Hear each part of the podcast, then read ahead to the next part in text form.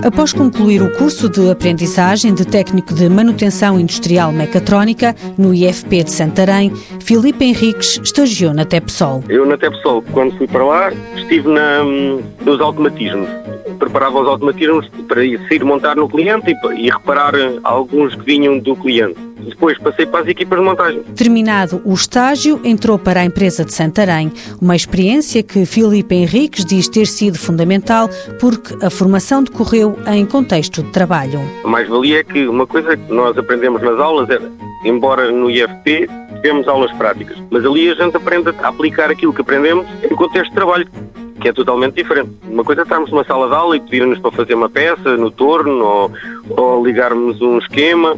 Outra coisa é em contexto de trabalho, porque eu trabalho há 12 anos em elevador e todos os dias me aparecem problemas diferentes. E ao estagiarmos, estamos a aplicar as coisas no mesmo em contexto de trabalho, porque nunca são iguais àquilo que estão. Na sala de aula temos, temos aquilo ali tudo e enquanto em contexto de trabalho é diferente. Filipe Henriques tem 34 anos e trabalha há 12 na manutenção de elevadores. Mãos à obra. Uma parceria TSF-IEFP.